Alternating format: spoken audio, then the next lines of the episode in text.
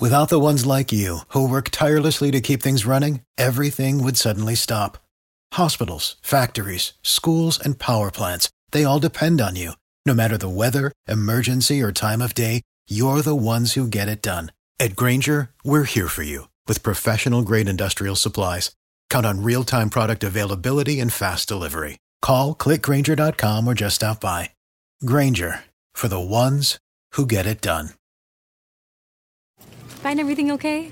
Whenever you shop Meijer, you shop for your entire community. You help support food rescue programs and Simply Give. You help keep your neighbors well with vaccinations, free prescriptions, and mobile medicine. And you help support sports teams across the Midwest. Whenever you shop Meijer, you help people in your community to work, to play, to live, and to learn. Thanks for shopping with us. Learn more at Meijer.com. At Freedom Mortgage, freedom means helping veterans achieve their home financing goals. Whatever freedom means to you, Freedom Mortgage has custom loan options to meet your needs, making home financing a custom fit. That's freedom. Visit freedommortgage.com forward slash VA to learn more. Freedom Mortgage Corporation, MLS number 2767, www.nmlsconsumeraccess.org, 951 Yamato Road, Boca Raton, Florida, 33431, 800-220-3330. Licensed in all 50 states. For complete licensing information, visit www.freedommortgage.com forward slash state dash licensing. Equal housing opportunity. What's up, everybody? It's your boy B. Scott with the Philadelphia Eagles. I just want to thank you all for tuning in. Don't forget to subscribe to the show and leave a five star rating. Fly Eagles Fly.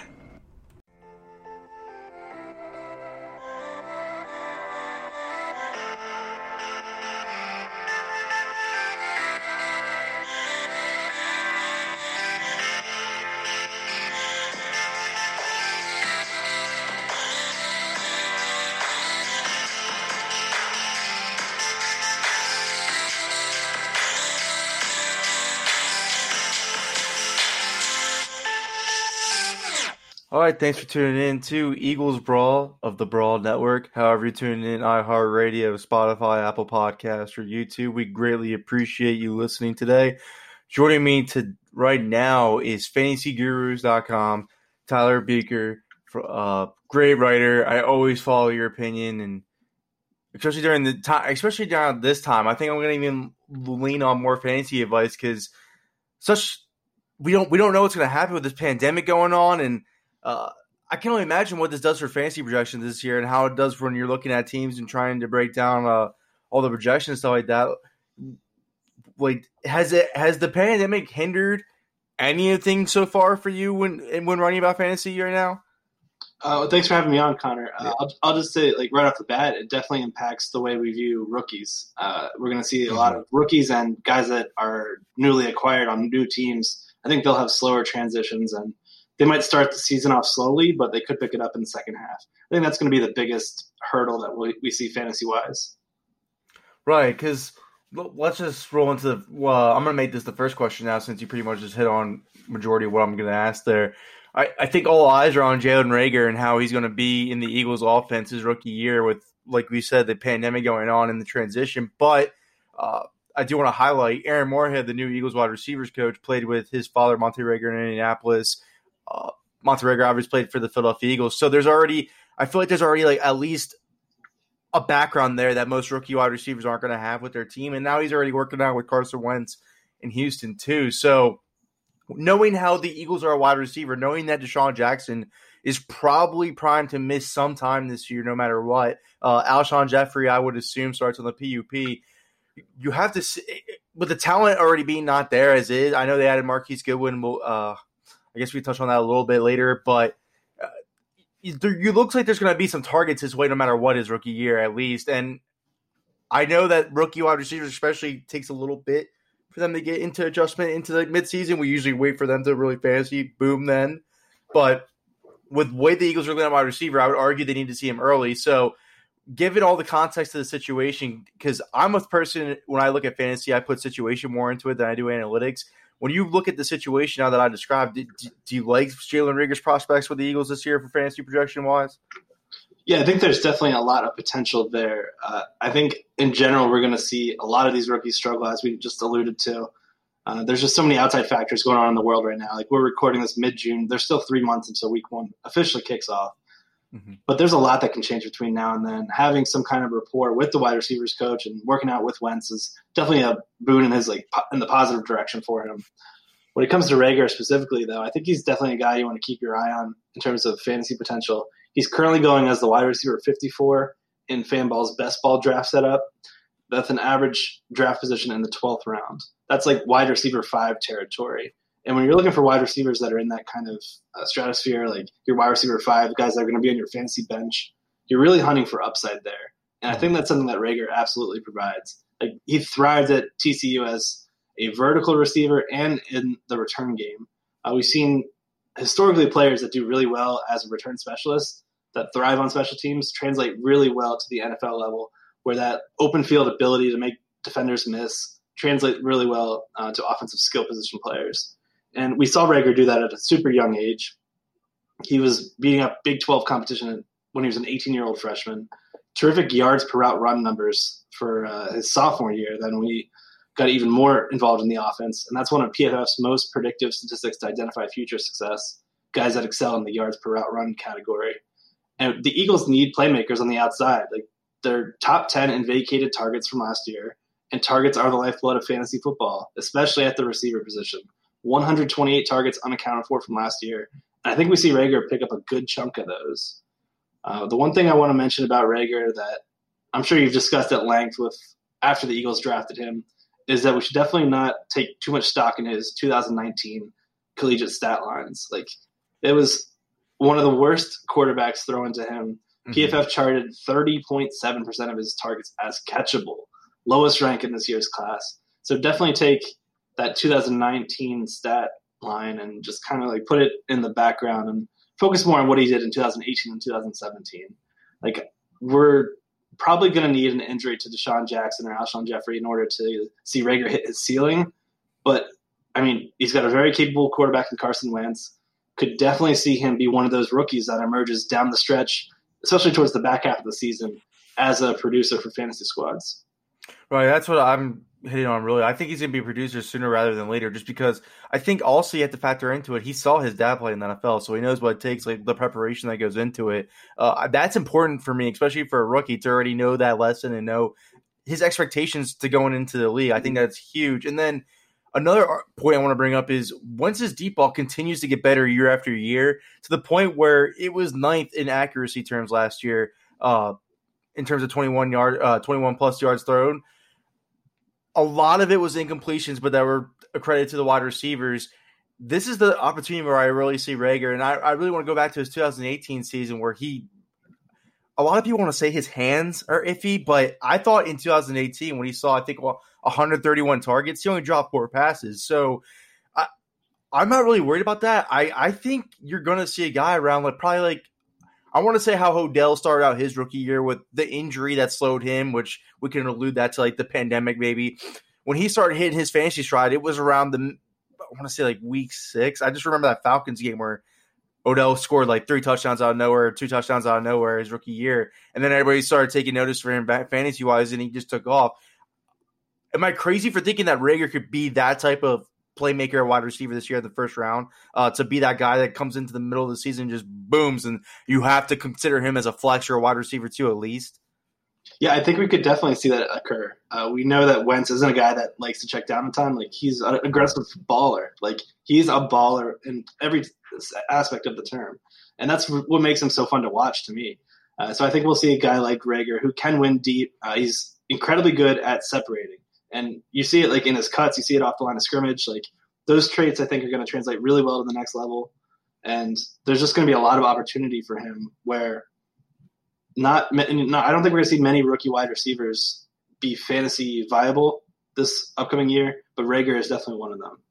Right, and that the huge thing you just hit on there is the separator. The Eagles have not had that really in Wentz's era, besides Torrey Smith, uh, consistently. So at this point, uh, I, I, like his prospects in 12 personnel with DeSean Ertz and Goedert out there. I think that's really plays that the defense isn't going to be focusing on him as much, where he's going to thrive on, just like Goedert does in the situations when the defense is paying attention to Ertz. So mm-hmm. I, I, like his fantasy upside a lot. I don't know how, because I know you were really high on Jalen Reagor too when we would talk about him pre-draft, but uh, I, I you couldn't draw up a better situation for him where he got drafted, in my opinion. But another guy that we got to talk about in the Eagles offense who is huge fantasy traction is Miles Sanders. I you go back and you look at Christian McCaffrey's rookie season, where I would argue they are comparable to the fact that McCaffrey had Jonathan Stewart eating to his carries, which I would say at at paces throughout the year it was Jordan Howard when he was healthy was in the similar type of role. Cam Newton was also running, running the ball, so you can allude like Wentz running the ball mixed with Boston Scott in there eating uh, Miles Sanders carries. I would argue the rookie years were almost identical, and Sanders had 241 more yards from scrimmage. Can you can you envision where you have to say, hey, maybe you need to consider Miles Sanders in the first round?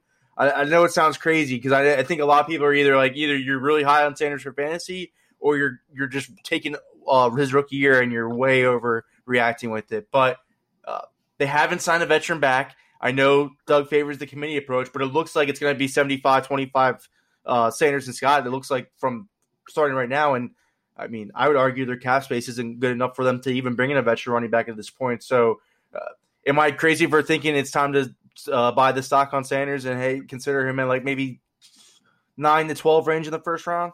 Yeah, I mean, you could even argue earlier in some high stakes okay. leagues. I've seen him go as early as number three. That feels Ooh. a little lofty, but if we look back a year from now, maybe it's not. Like he could find himself year's end in that like top five, top six running back category, and I wouldn't be shocked at all. I'm anticipating a huge year two leap for him. We saw the touches pick up as the season progressed. A lot of that was due to Jordan Howard's injury, but I mean, he merited on his own as well. For weeks 13 through 16, he averaged 23.3 touches per game. That's the final month of the fantasy year when uh, teams really needed him, fantasy owners really needed him. And he ended up being just one of 10 backs over the past 20 years to post 50 or more receptions as a rookie. That's what I really like about Sanders, that receiving ability. And that's what drives his fantasy value. Targets are worth 2.75 times more valuable than a rushing carry in full PPR systems. So we love to target those backs that have uh, dual purpose ability in terms of receiving the ball out of the backfield. It just gives multiple options to accrue fantasy points. And I think Sanders is one of those backs that can do that.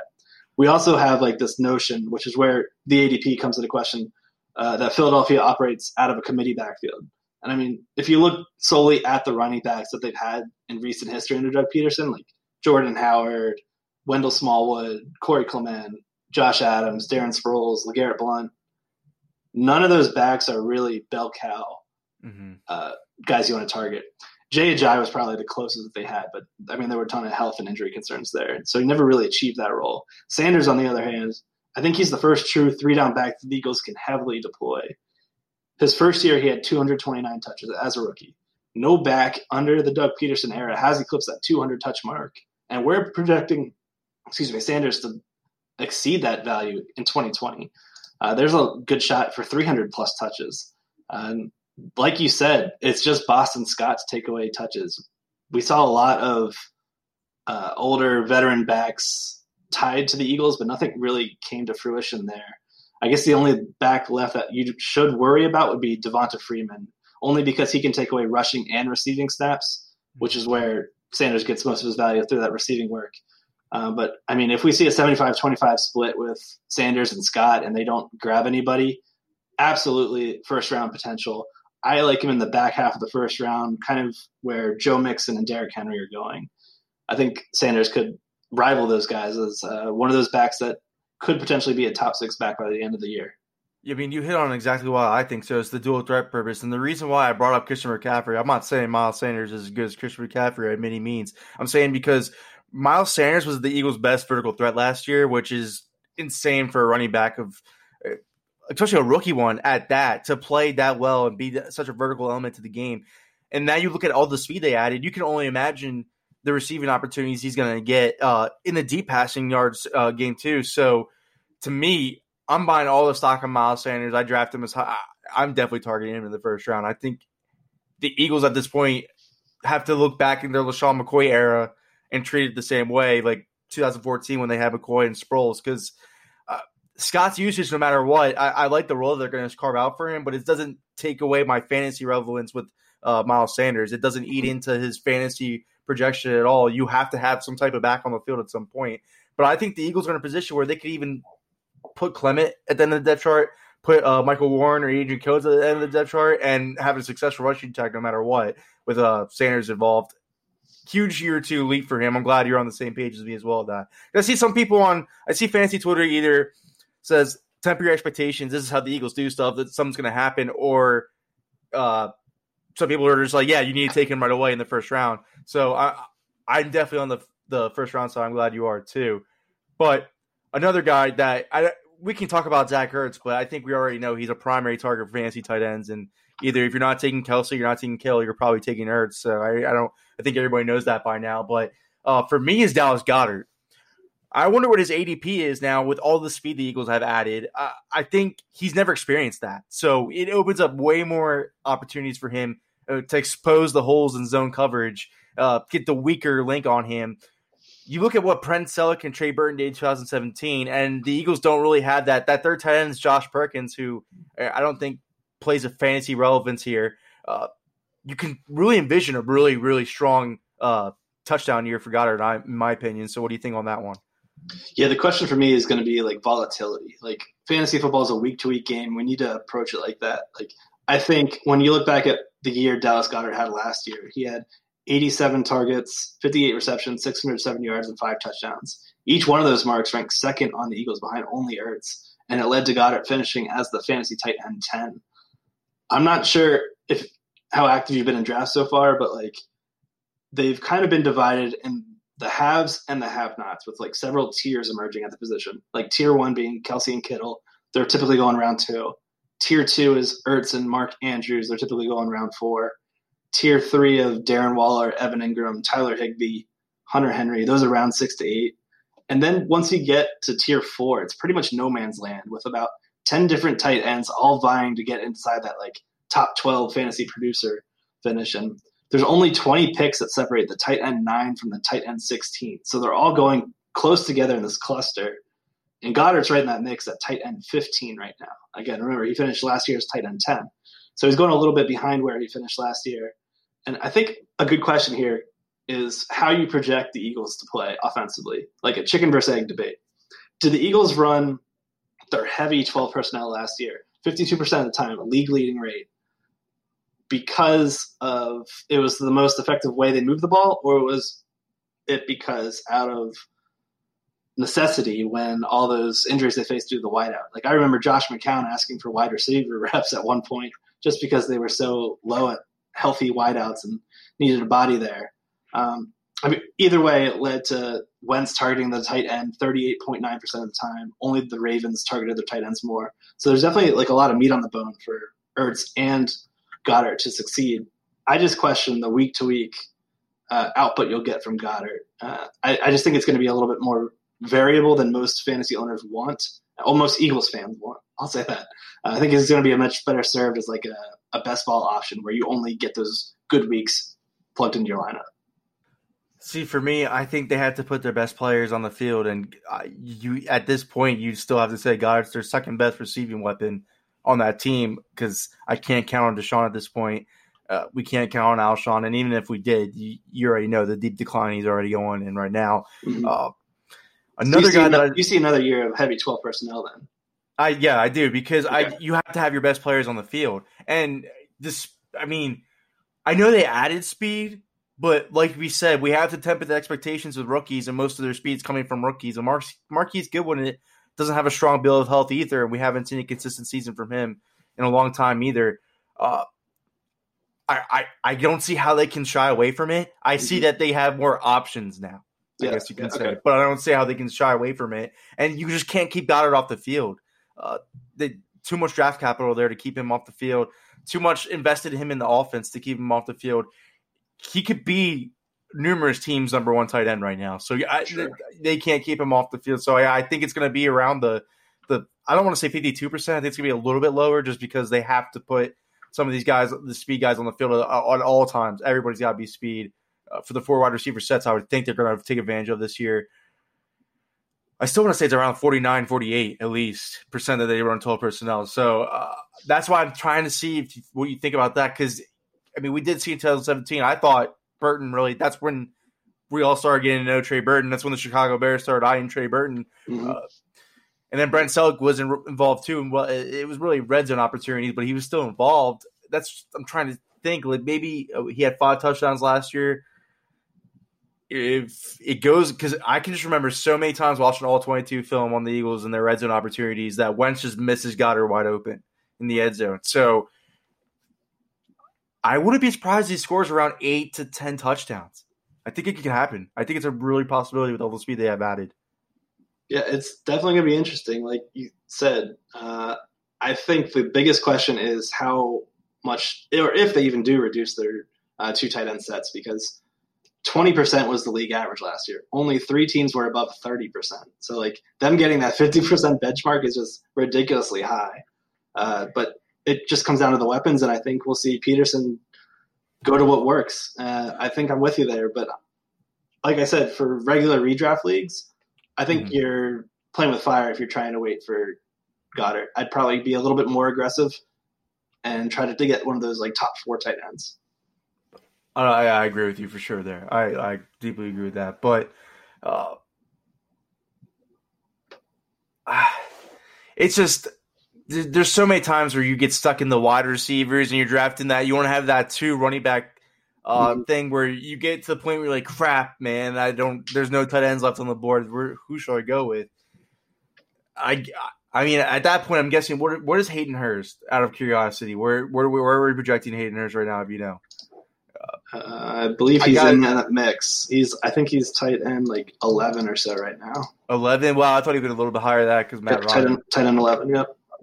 So okay, if I'm in that area, then that's probably the guy I'm going to take over Dallas Goedert, obviously because of the, the, the snaps he's looking at. But I mean, we'll see because you would think with the Eagles, I, I, don't know how much you are with uh, sets and everything, but you would think how they're not really settled at the X wide receiver position. Uh, JJ Arcega Whiteside, I obviously no fancy relevance this year.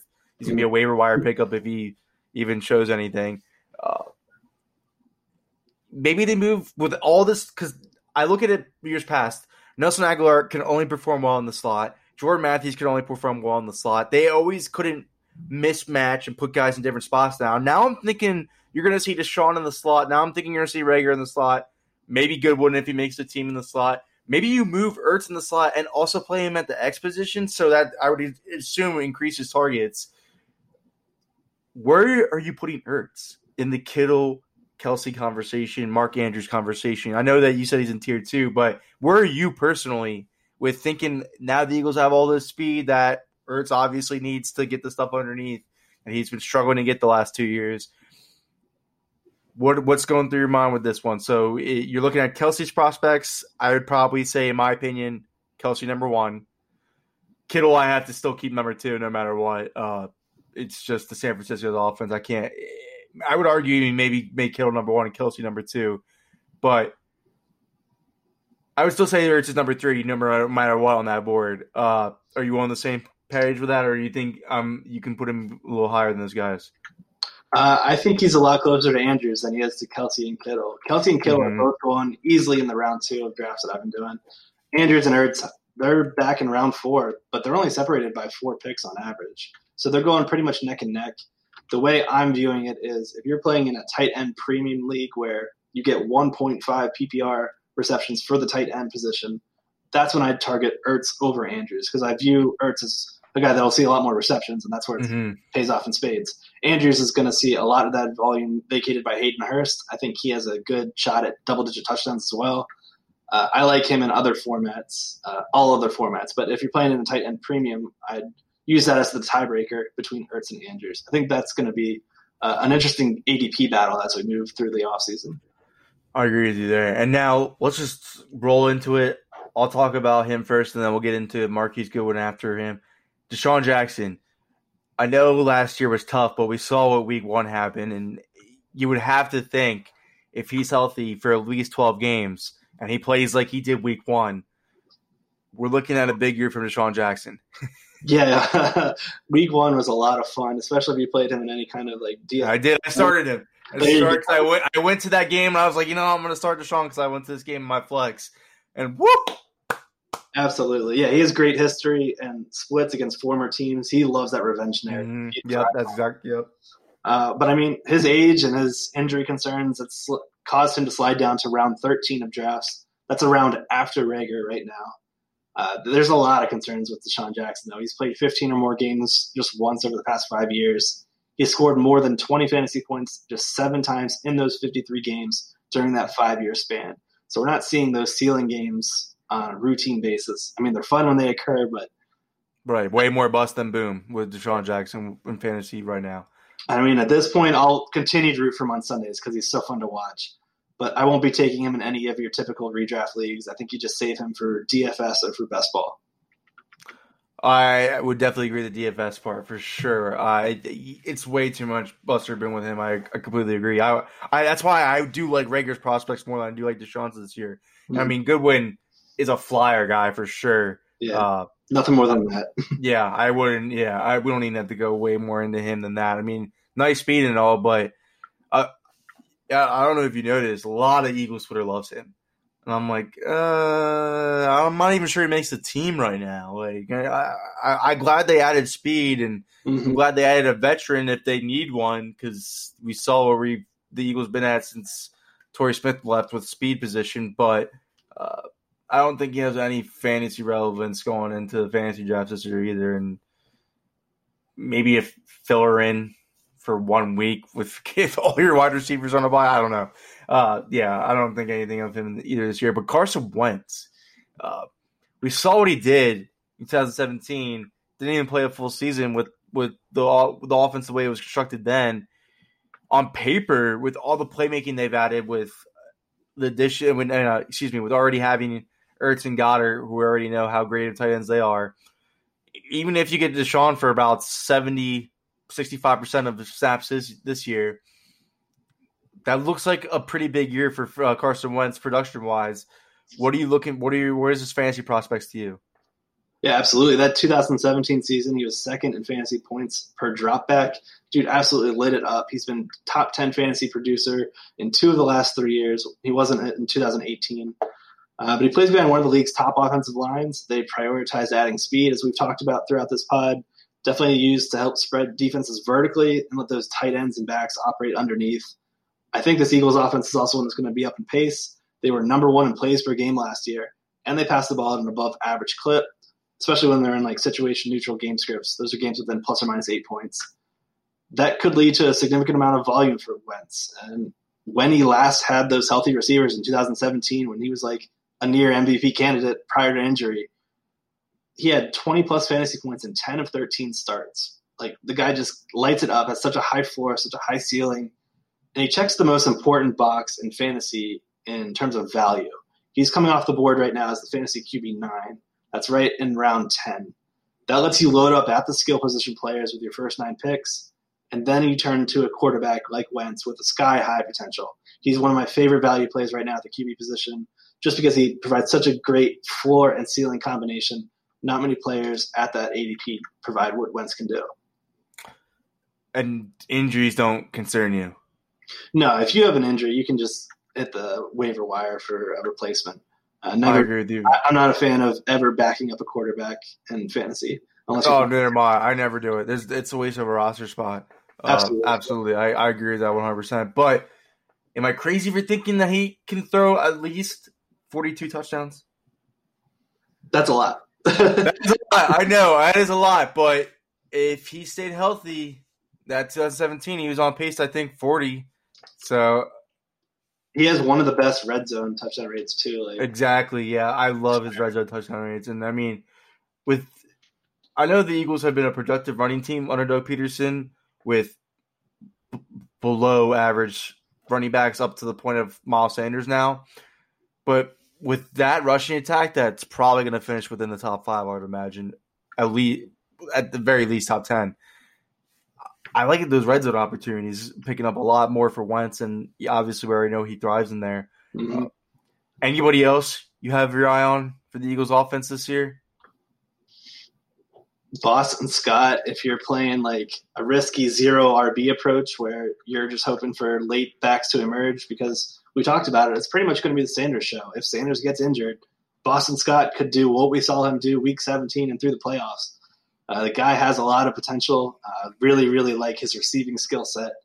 If you're looking for a back to get in the double digit rounds as like your RB five, uh, I think Boston Scott could be someone to stash. He's gonna be a vulture, I think for sure, because they do like him around the goal line. And I don't see that role disappearing anytime soon. Because you look at Darren Sproles' role the last couple of years of the Eagles when Doug Pederson has him and he is healthy. It's the short yardage stuff, it's the bruising stuff, the uh, the goal line opportunities. I, I, that's the only thing that I worry about Miles Sanders if the rushing touchdowns might not be all the way there with Sanders because Scott's going to come in and get those goal line opportunities and vulture him away. So that does have some fantasy upside to me, but uh, just from your perspective, go back go back last year since we're, we're talking about wide receiver rookie wide receivers now. We talked about Reagor. Go back last year. What was your mind thinking of JJ Arcega-Whiteside going into that season before we saw what obviously was a very very disappointing rookie season? What was your thought process for him last year, and do you think he could get back to that point this year with maybe being healthy, maybe being more adjusted to the NFL? Because I mean, I, I think you and I both know Pac-12 wide receivers have a tough transition normally to the NFL. Uh, just what what do you think? Yeah, I remember entering the league that he was renounced for his contested catchability, mm-hmm. and there's a two sides to that. Uh, the first being it's great that he's able to win those 50-50 jump balls and uh, come down with the balls when defenders are close by. The second part is why are those defenders so close? Is he unable to gain that separation and the little nuances of being a receiver to uh, extend and get the ball away from the defender? And uh, that that's the lingering issue I have. Is I think that's a physical uh, trait that's not quite there yet for Arcega-Whiteside, and it, I'm not going to be approaching him in fantasy whatsoever this year. Yeah, no, I wouldn't at all. So that's my problem. What I had with him coming in, I said, yeah, that's nice and all that he wins jump ball opportunities, but in the NFL, that's completely different. Especially when considering the Pac-12 that barely plays press coverage as is. The fact that he was getting all these jump ball opportunities in that conference made me think like, uh, I'm not really sure about this guy. Nice, mm-hmm. nice stats in the Pac-12 that plays mostly zone, and you're telling me he's so great in this jump ball opportunity. He came in the NFL and those opportunities weren't coming that his way that easily as they were at Stanford. I a lot of people kill me on Twitter for being so down on him, but yeah, there's no way I consider him advantage this year. I don't even I don't think he's gonna pan out. Uh, yeah. I just don't I don't I don't think that's the type of wide receiver that lasts in this type of NFL. I, I mean, I don't know if you remember Riley Cooper, our old friend back from Florida, on there, but I think that's the type of wide receiver he is, and that's the type of caliber wide receiver he is. But yeah, no fantasy relevance for me whatsoever this year. But I'm sure some people would try, want to figure out what you thought about him going into year two. But Temper I mean, expectations. yeah, I would. I mean, you already know my opinion about it. I don't know. I, he had a golden opportunity last year with all those injuries and the fact and, that that's, see, that's the most frustrating part. I'm glad you said that because a lot of people want to give him like slack for that. Uh, he had to learn. They're like, so he had to learn so many positions. But I'm thinking, what NFL wide receivers not asked to play multiple positions? That's how the league works. That's how they want to make the league work. That's how mismatches work. That's how opportunities come. I don't think that's a valid excuse. And then, I mean, you could say injuries, but I don't know the situation. Uh, all I know is he was healthy enough to play, and they dressed him. I just I don't know what to think of JJ Arcega-Whiteside at this point, and I don't think the Eagles are really leaning on him that much either. Requiring four wide receivers, even if they're a different skill set than him, doesn't mean they won't get rid of him for them. Uh, have you have you paid attention to any of John Hightower and Quez Watkins? Not a ton. Just uh, they just haven't approached the fantasy radar, and that's kind of where my mindset is right now. Right, and I mean, I, I wouldn't expect them to with being low uh, end round picks, but I mean, the one guy I probably said that I mentioned there that I could see maybe having some fantasy relevance if relevance if anybody gets injured, uh, probably be John Hightower because he reminds me so much of John Brown, and I mean, vertical threats, speed threats are always fun to have on your st- stash or your fantasy bench. So uh, maybe if injuries happen like they did last year, something happens like that. But uh, when Alshon, let's just for argument's sake, let's just say he starts on PUP and he comes back mid-season. obviously you don't start him right away or even consider putting him in your starting lineup. He's got he's probably going to be a free agent. Anyways, do you think like hey maybe there's some chance like with all the speed I added and all everybody's being focused on Goedert, Ertz, and DeSean and Reagor's going off at this time. Maybe Alshon comes in and gets some kind of fantasy production because we did see when they played Miami a glimpse of when they go pass heavy what Alshon can benefit from. Uh, anything on that? Uh, he's just a really risky pick right now. Mhm. Uh, wide receiver 64 right now. So most drafters are not really that interested in him. He's going as a wide receiver six uh, for some kind of perspective there. I- I don't know to be honest, and there, there's just so many questions mark question marks with him and his health as well. He's another guy who has rarely put together full healthy seasons. It's been like I think five plus seasons for him as well since he's played 16 games. So it's not a guy that I want to invest in just because his I think the cliff for his ty- archetype of wide receiver is a steep one, and I think he's kind of already there. Last thing before we let you go that I want to just touch on that, not from really a fantasy perspective, because I, I I don't know I don't know if you have like fun with thinking this type of stuff in your head like I do, but the Eagles drafted Jalen Hurts in the second round. Everybody sitting there like jaw dropped, like what? I I can't back it up. I can't I can't even say it was a good pick. I thought it was the wrong move. Still do to this day. But immediately the reports come out that they want to use him in a Taysom Hill type role. I know you're not people are now that we get to have Taysom Hill in the flex, I guess now is the big thing for fantasy, but is there any way you're sitting here thinking the Eagles can use Jalen Hurts in that same way? So I think he has incredible upside. Like if a team wants to devote all of their resources, they'll have to go like all in on it. Similar to what we saw the Ravens do with Lamar Jackson. They were still in that Joe Flacco year, his uh, his rookie season, and he didn't really get to play until the very end. Uh, but that offseason, they transitioned fully into a Lamar first offense. And I think that's what we're going to need to see Jalen Hurts thrive.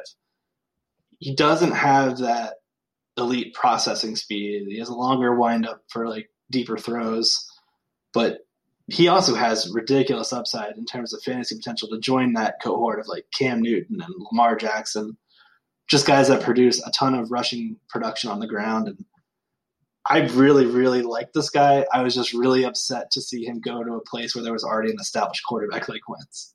Right. I was, I, I yeah, I don't, I don't hate the player. I hate the pick because it just doesn't. I don't see where you ever get your worth from that second round pick, that premium pick back in Jalen Hurts. Uh, but if Wentz goes down, you look back at when the Eagles were running the RPOs heavily with Nick Foles and the Chip Kelly type concepts. If you were to say, because now I can tell that you're really in on Jalen Hurts and you know what you're talking about with him.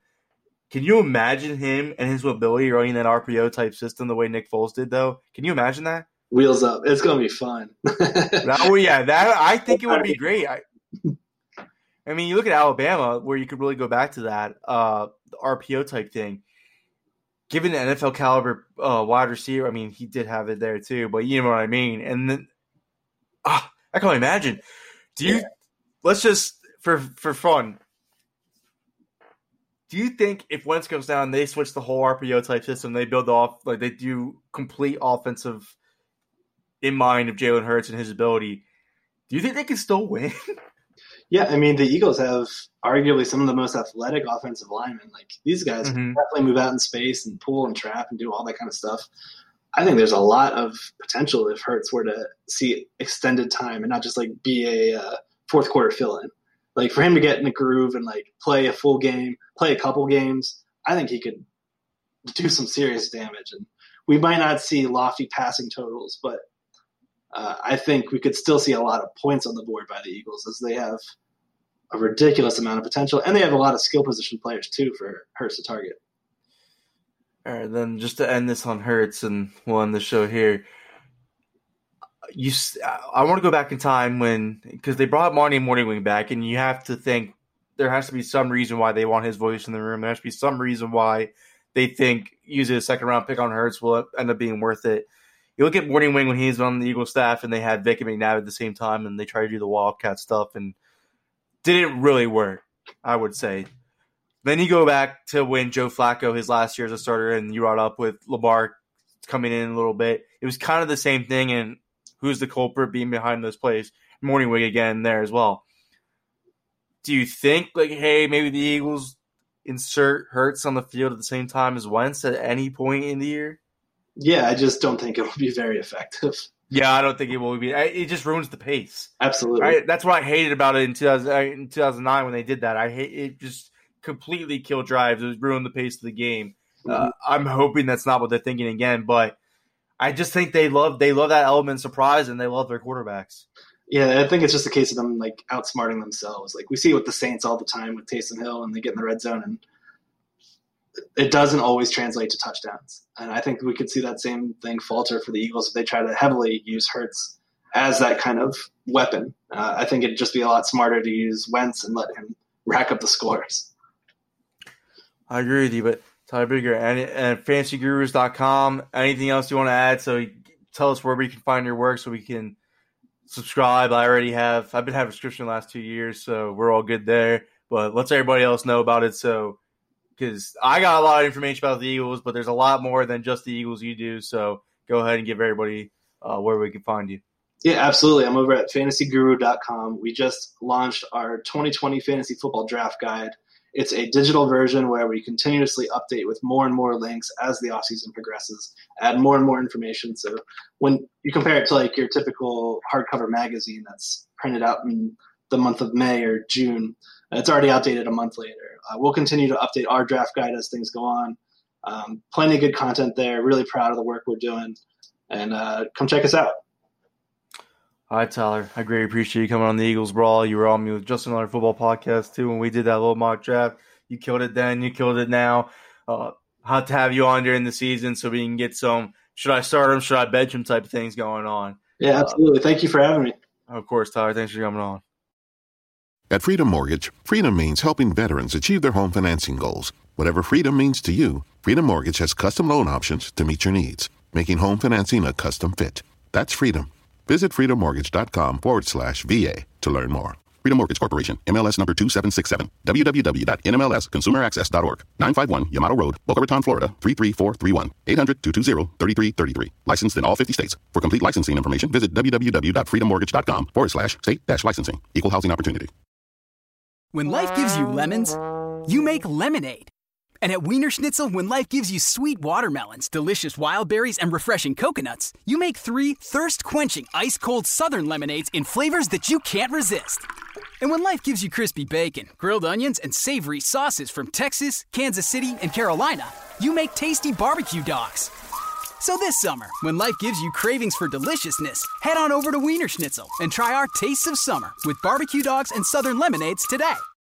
For the ones who work hard to ensure their crew can always go the extra mile, and the ones who get in early so everyone can go home on time, there's Grainger, offering professional grade supplies backed by product experts so you can quickly and easily find what you need. Plus, you can count on access to a committed team ready to go the extra mile for you. Call clickgrainger.com, or just stop by. Grainger, for the ones who get it done.